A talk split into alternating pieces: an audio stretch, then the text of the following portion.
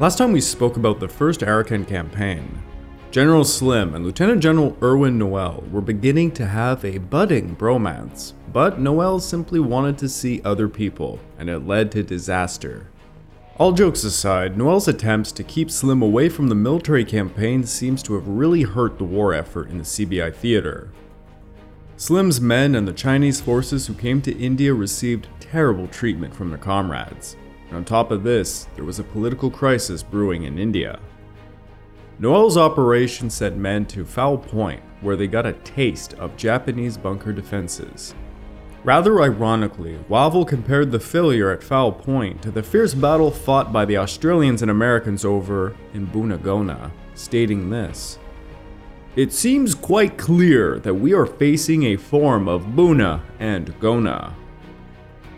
And today we will be returning to Green Hell and Starvation Island.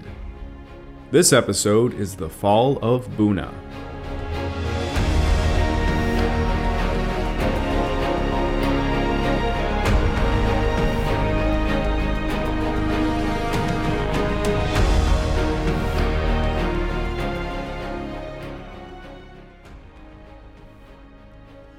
Welcome back to the Pacific War Podcast week by week, and I'm your dutiful host, Craig Watson. But before we can begin, I just want to remind all of you that this podcast is only made possible through the efforts of Kings and Generals over at YouTube. Perhaps you want to learn a bit more about World War II? Kings and Generals has an assortment of episodes on World War II and much, much more, so go give them a look over at YouTube. So please, subscribe to Kings and Generals over at YouTube and continue to help us produce this content by checking out www.patreon.com slash kingsandgenerals. And hey, don't forget about our sister podcast over at The Age of Conquest, the Fall and Rise of China podcast, written and narrated by me. And if after all that you are still hungry for some more history, why don't you check out my personal channel, the Pacific War channel over at YouTube where I am currently releasing a seven part series on China's warlord era. And now I'm going to let you know that because of a very large demand, a lot of people have been begging me for this one, I am going to be creating a Patreon account. The reason for this is I want to tackle certain subjects that I probably can't cover here on this podcast, or perhaps on the Fall and Rise of China podcast, or even on my own personal channel. Thus, if you have a specific subject in mind you want to hear me talk about in a podcast form, or perhaps in video, why don't you let me know by going over to the Kings and Generals Discord where you can find me, or just leave a comment on any of my YouTube videos. I always see them. December brought dramatic change for the Japanese strategic policy. The destruction of the convoys in November, accompanied by the aggressive attacks on Bunagona, led the combined fleet to favor the situation in New Guinea rather than that of Guadalcanal. The IJN had included the IJA in attempting to recapture Guadalcanal three times, and each failed attempt drew attention to the IJN's inability to provision the IJA. This terrible situation is actually a large reason Guadalcanal received its notorious nickname Starvation Island amongst the IJA, obviously because of the lack of food, but also as a means of besmirching the IJN.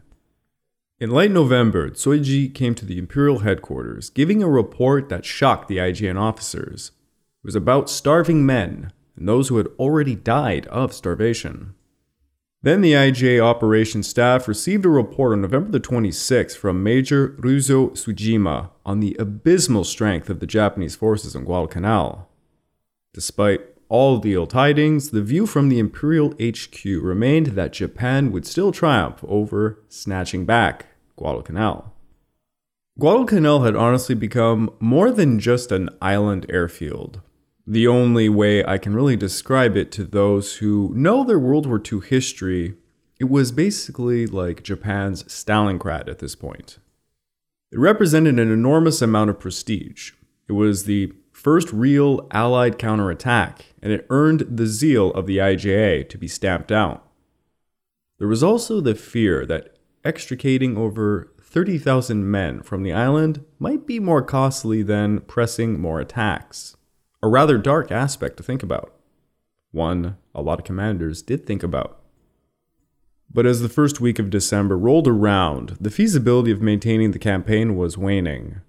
In October, the Imperial HQ had pledged to the Japanese government to allocate 220,000 tons of shipping back to supporting the Japanese fledgling war economy, given the Solomons had been secured. But they weren't. Remember in previous episodes my metaphor of a dying person eating their limbs to survive? Well, the shipping situation for the war front was killing the Japanese war economy. After the October failures, Imperial HQ in November requested an additional 620,000 tons of shipping after losing 70,000 tons worth. In response, a cabinet meeting on November the 20th sanctioned another 290,000 tons to the IJA and the IJN. There was a real difference of perspective between the military and the government. The government was focused on Japan's long term war effort, whereupon shipping was pivotal. Hideki Tojo, on November the 21st, lectured at an Imperial HQ's meeting that Japan's minimum steel production requirements for 1943 were around 3.5 million tons. And the diversion of 290,000 tons of shipping would reduce the output to about 3 million tons.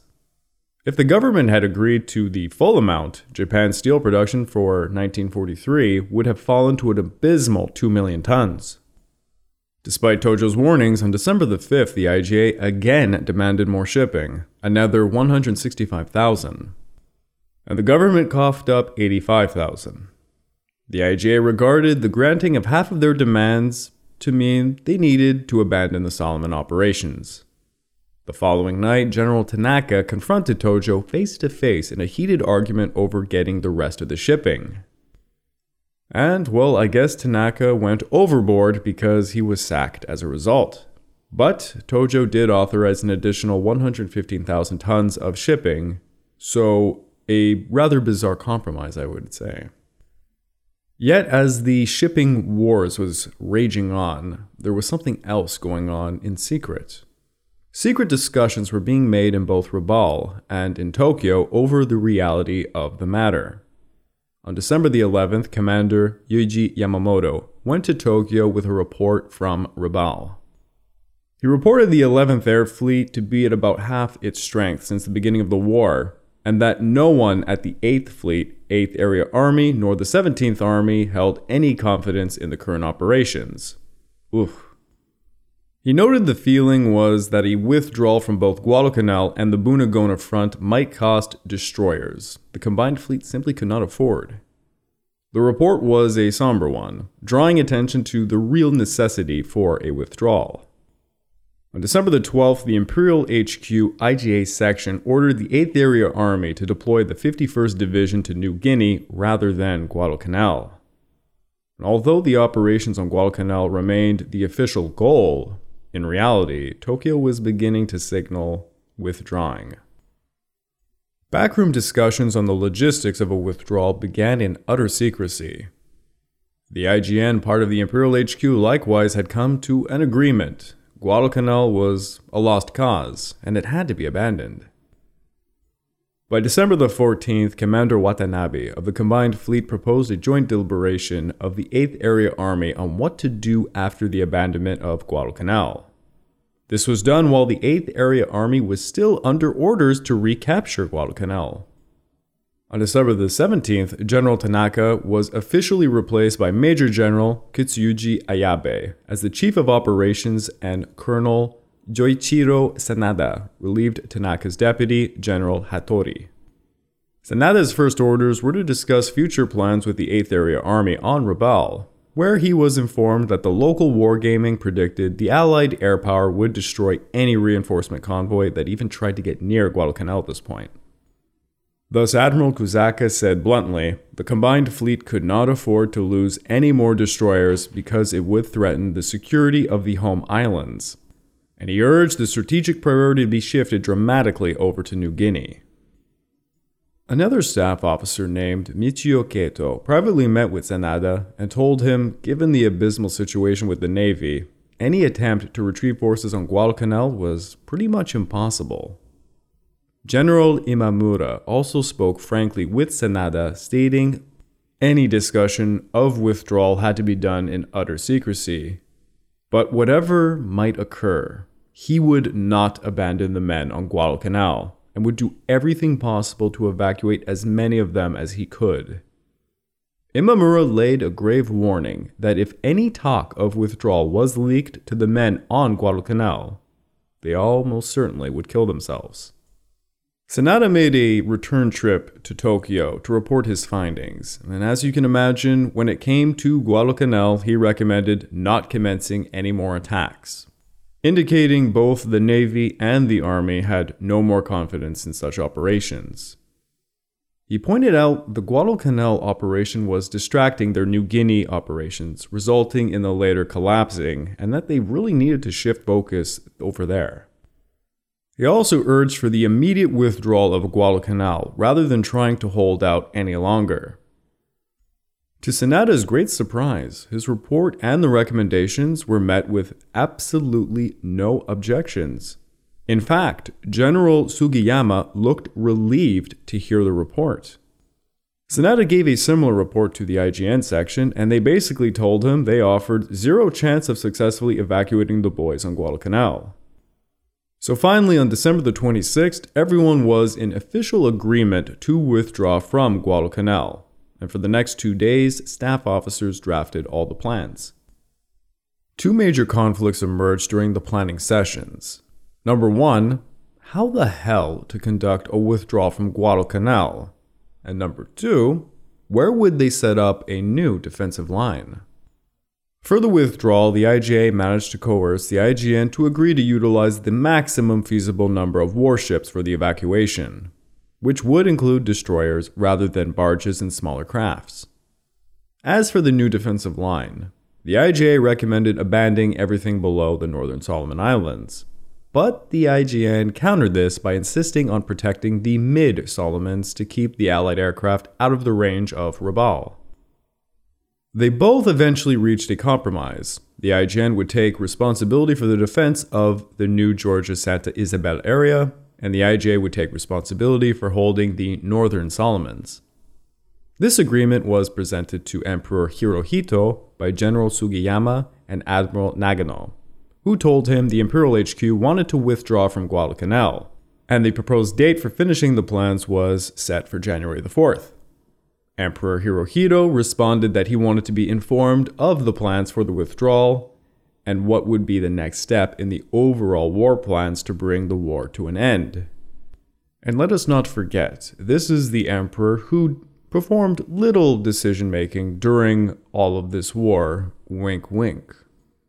It's just a callback to some of the very first episodes I did, just pointing out that the overall narrative that Emperor Hirohito was in fact some kind of hostage and not making decisions during the Pacific War is a complete fabrication. At some point, I would very much like to do a special episode dedicated simply to all the major decisions Emperor Hirohito did during the war and honestly just before the war, because those are much more important. To give you an example, the uh, colloquially known rape of Nanking was something he definitely had a hand in. But yet again, because of the format of how we've done the YouTube episodes and this podcast series being week by week, I can only do so many episodes, and thus this is why I'm making a Patreon account, because I would very much like to tackle kind of obscure subjects and maybe do some more free talking.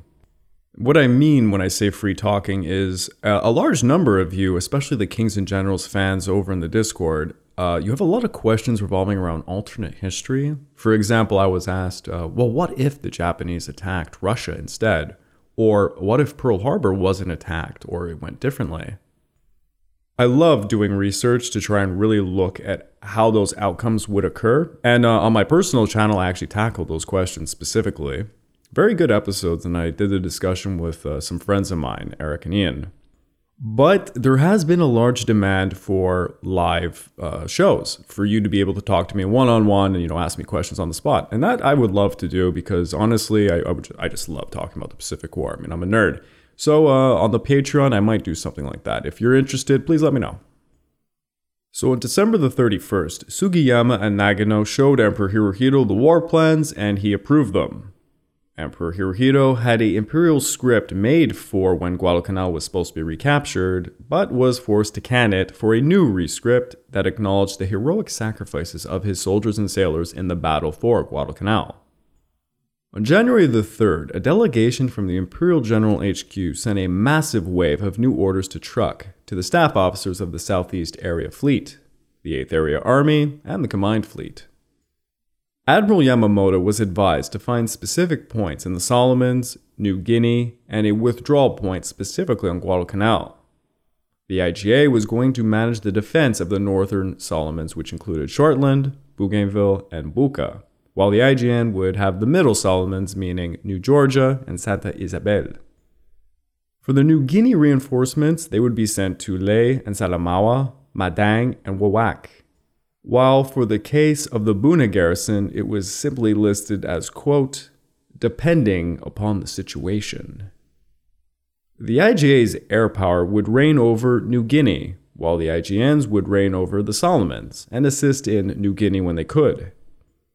Thus, Operation KE came to be, the code name for the evacuation of Guadalcanal, and it was set for late January and possibly early February, but stating all of this exciting back and forth military meetings debacle and secrecy, we now have to venture back to green hell.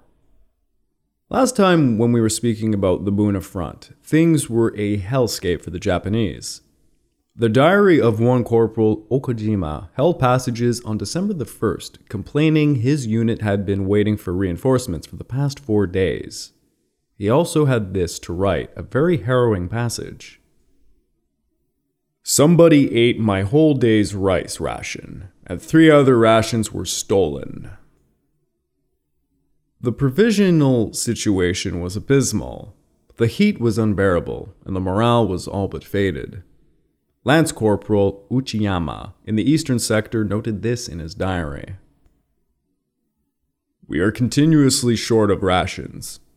We eat only once a day, and it's impossible to walk because of the lack of strength suffering from an attack of diarrhea. On December the 10th, 30 planes dropped provisions and ammunition, but this could not be distributed to all the troops. It merely went to who was ever closest to the drops. Over on the other side, General Eichelberger had decided to wait for tanks and fresh troops coming up from Milne Bay before making another offensive. By December the 15th, he had eight M3 General Stuart tanks of the Australian 2 and 6 Regiment that had landed at Oro Bay. Alongside this, he had some 105mm howitzers, which were firing delayed fuse shells, something the Japanese nicknamed earthquake bombs because they would lodge into the earth before exploding, causing reverberations all throughout the bunker walls. Two American flamethrowers were also brought up that were used to burn out a large Japanese bunker, killing a crew of four men. This prompted Yasuda to send 100 men across the estuary island of Musita to relieve the village. They stormed the Americans, yelling and screaming as they did, but they were repelled by heavy mortar and machine gun fire. The position in the village was simply unattainable, and by December the 13th, the defenders were down to just 100 men with their supply line having been cut for several days. The Urbana force brought up fresh troops to perform a major offensive, but the Japanese saw this and they evacuated the village, fleeing along the coast to Giruwa. On the night of December the 17th, seven of the newly arrived eight Stuart tanks had driven up the coast towards Cape Endeavour. Motor barrages were used to mask their movement, and the tanks would be the spearhead that broke the Japanese defensive lines in front of the airstrips. The Japanese outer camp was caught by complete surprise when the tanks emerged within just a few meters of their bunkers. Many defenders leapt like crazy men atop the tanks, trying to use Molotov cocktails to kill their inhabitants. In just an hour of combat, the Australian and Americans overran them. The Allied forces met stiff resistance when they got 500 meters past Cape Endeavour. At this point, the Allies held control over the Duropa plantation and had mopped up the remaining defenders in the area. Yamamoto ordered a fighting withdrawal back to the government station where the Buna garrison's HQ was. Meanwhile, the push towards the airstrip in the eastern sector proved much more difficult than the drive up the coast. Two tanks at the spear point were stopped because of damage to their turrets, but the other tanks were being brought over from the coast to compensate for this. After two hours of bitter fighting, the Allied infantry and tanks overcame 20 blockhouses made of concrete and steel. The Japanese pulled back closer to the new strip, where bunkers and a wooden bridge went over the Simemi Creek. The losses for the Japanese were terrible, but also equally so for the Allied forces. It's estimated one out of three of the Australians were killed or wounded for their efforts, and the Allied commanders quickly realized, upon seeing the defensive works, that without the tanks, they could not have taken them. Tanks were crucial. After a single day of rest, the tanks and infantry resumed their onslaught, quickly overrunning Japanese positions east of Strip Point, culminating in an entire day of firefighting. The terrain was quite swampy past Strip Point, leaving the 14 ton tanks getting bogged down everywhere. Yamamoto withdrew his forces across the Simemi Creek Bridge and quickly set up a defensive point on the other side to thwart the Allied forces from doing the same. With communication severed from the garrison HQ, Yamamoto could no longer direct all of his men properly, and now many would have to act on their own. Defensive emplacements had been set up on an island at the mouth of the Simemi Creek and on the west bank of the creek, making it a nightmare for any advances to try and rout across the shallow parts of the creek. While the defenses were being created, the Japanese also blew up parts of the bridge, forcing a bottleneck into their firing area. The American engineers tried to repair the bridge under a smokescreen, but the Japanese made it impossible work. The water was deep at the creek mouth with a lot of thick, boggy murk. The Simemi was full of mud, broken lumber, and honestly, quite a lot of rats. The Australians tried to wade through it, and eventually the men navigated a path north of the bridge, leading them south of the Japanese defenses. The Japanese realized they were at risk of an encirclement, and most of the 229th Regiment were forced to pull back further west using a network of fire trenches and connected bunkers going all the way up to the old strip. They had mountain guns and cannon support alongside two anti aircraft guns, all very well camouflaged. The American engineers never gave up on repairing the bridge, and their efforts proved fruitful, allowing four tanks to move across. The American infantry moved up on the southern edge of the old strip while the Australians swung around the northern side. By Christmas Eve, the tanks joined in coming across the bridge, and by late morning, the Japanese anti aircraft guns began to open fire on them. The Allies had assumed the Japanese anti aircraft guns were out of ammunition as they hadn't fired for days, but this was only a ruse. The anti aircraft guns managed to take out two tanks and turned another over in a shell hole. The remaining tanks held back until the anti aircraft fire stopped. The Japanese defensive positions were scattered across the old strip, behind abandoned Zero fighters and transport aircraft. The Allied troops tried to breach the Japanese lines for over two days without any success. But then they found a way through an adjacent swamp to hit the two anti aircraft guns. Close combat won the day for the Allies as they broke through the rear of the eastern sector's defense. The Japanese used smokescreens to withdraw towards the Goropa plantation, and the rearguard fought to the very bitter end. They rushed the Allied infantry with swords and bayonets and grenades, and they were all cut down to pieces by machine gun fire. The Allies noted many of the Japanese were carrying M1s, and they wore American apparel like helmets or uniforms they had obviously acquired in the early parts of the campaign. By 4 a.m. on December the 29th, 20 of Yamamoto's men managed to infiltrate a U.S. company command post, attacking it with bayonets and grenades. They used the age old ploy of screaming out, Medic! to get the American infantry to rush out, and in the scramble, several Americans were bayoneted in their sleep or in hand to hand fighting. 15 Americans were killed and 12 were wounded before they managed to fight off the infiltrators. This seemed to be the final gesture from an enemy who were outnumbered and on their very last legs. Lance Corporal Ichiyama wrote this in his diary following a motor and aerial bombardment in late December, nine days before what would be his final entry. We now only wait for the final moments to come. Every day, one or two comrades are killed. I am disgusted with myself, only thinking when my end will come. As a lance corporal, I must encourage the soldiers, saying to the subordinates that war has just begun, fight to the end. By December the 20th, Ichiyama's desperation turned practically elegatic. At dawn, enemy bombed the hell out of us. Observe only the sky with bitter, regrettable tears rolling down. Filled my stomach with dried bread and waited for my end to come. O remaining comrades, I shall depend on you for my revenge. The next day, Ichiyama's tone became much darker.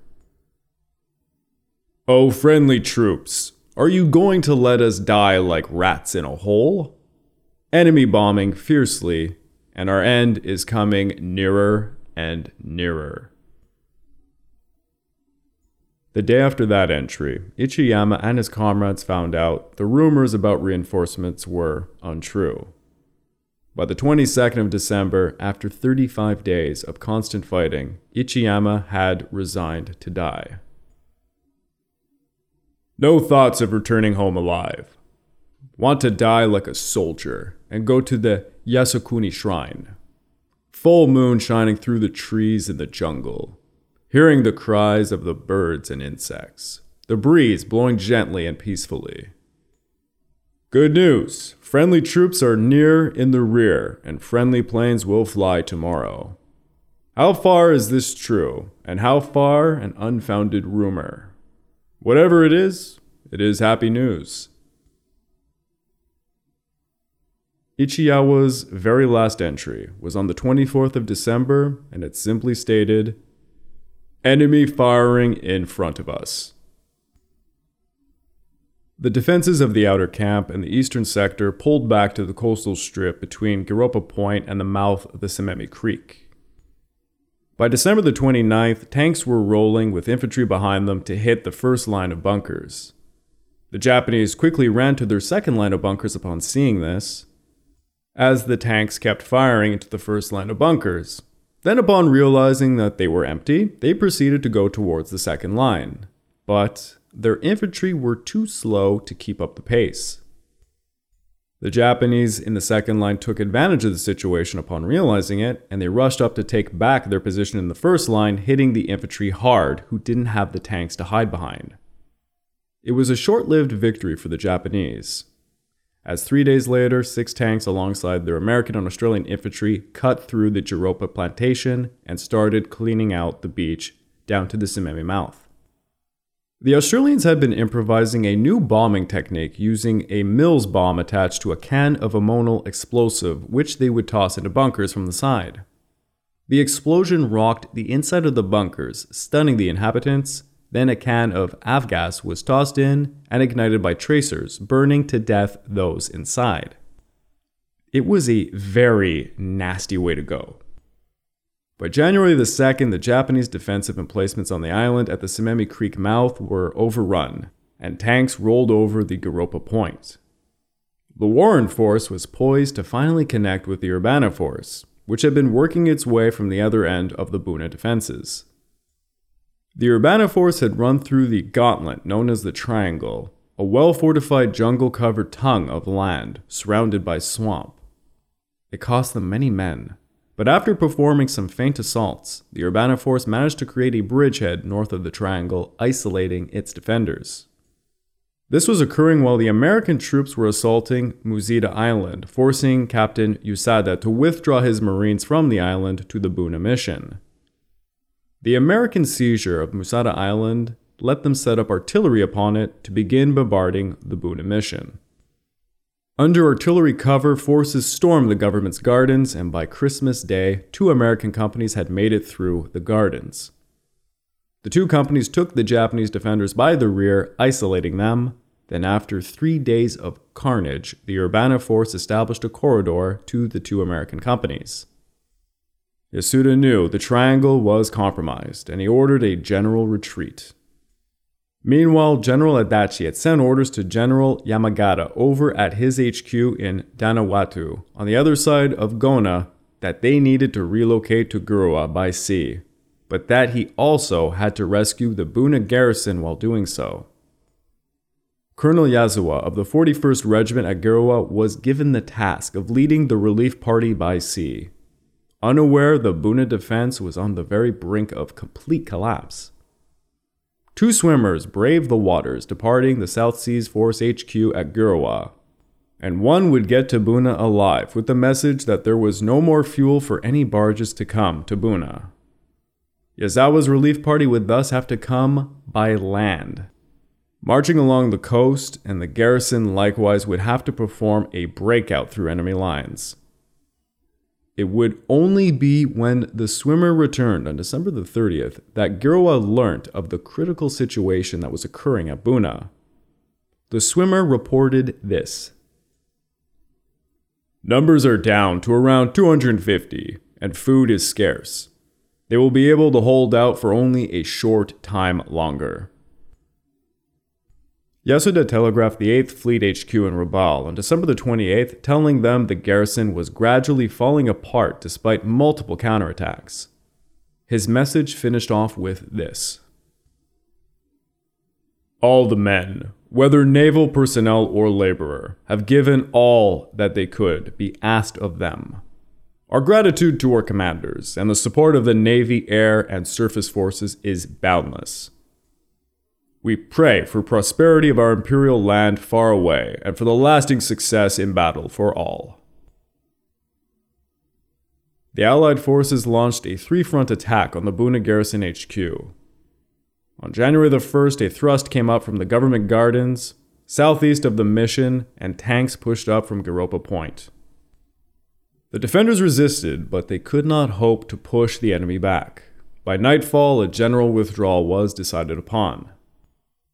Around 80 Army and naval staff from the garrison HQ, half wounded, made a break for the beached landing craft. They carried heavy packs of food, medicine, and personal items, and they were mowed down by Allied machine gun fire. Ten returned to the bunkers to fight out the last final hours of the Buna garrison. Yasuda ordered Ensign Suzuki of the Yokosuka SNLF force to try and swim towards Giruwa with a final report. Suzuki set out at 2:30 a.m. and he managed to reach Giruwa by sunrise. Lieutenant Nakahashi was on the beach at Giruwa that very morning when he saw that man come out from the ocean, and he noted in his diary a large naval man with a headband and a sword strapped to his back had swum to them. This man brought news that Buna had fallen, and the last words of Yasuda read, it is deeply regrettable that we have not been able to hold out for the arrival of the relief party. Despite the service rivalry, Captain Yasuda and Colonel Yamamoto held each other in high regard. The 18th Army had ordered a withdrawal from Buna, but Yamamoto had defied the order. He and his men remained with Yasuda and his men, who had not received a similar order to withdraw. By the time the commander of the Southeastern Fleet, Vice Admiral Kusaka, sent the order to withdraw from Giruwa, Yamamoto had received new orders to remain at Buna until Yazawa's relief party arrived. Thus, Yasuda then chose to ignore his commander's instructions. The two forces held off in their bunkers, and Yasuda made the joke I hope we all survive tonight. Because if we die, our families will never be able to celebrate New Year's Day. To which Yamamoto replied, I wish I could eat papaya before I die here. By sunrise, the Japanese were all along the beach clinging to boxes and logs and a few surviving small boats. A lot of guys simply swam for their lives. Artillery and machine guns were brought up the beach to fire upon them, as were Mitchells, Wirraways, and Airacobras. During the morning, Yasuda charged out of the bunker with 10 men holding swords and bayonets, reportedly screaming, Long live the Emperor and the Empire of Japan! but the only words the Allied forces would recognize before shooting these men down was simply Banzai. Soon after this, Yamamoto emerged with his deputy commander standing in front of the enemy, where he shouted at them Now you are crowing over us.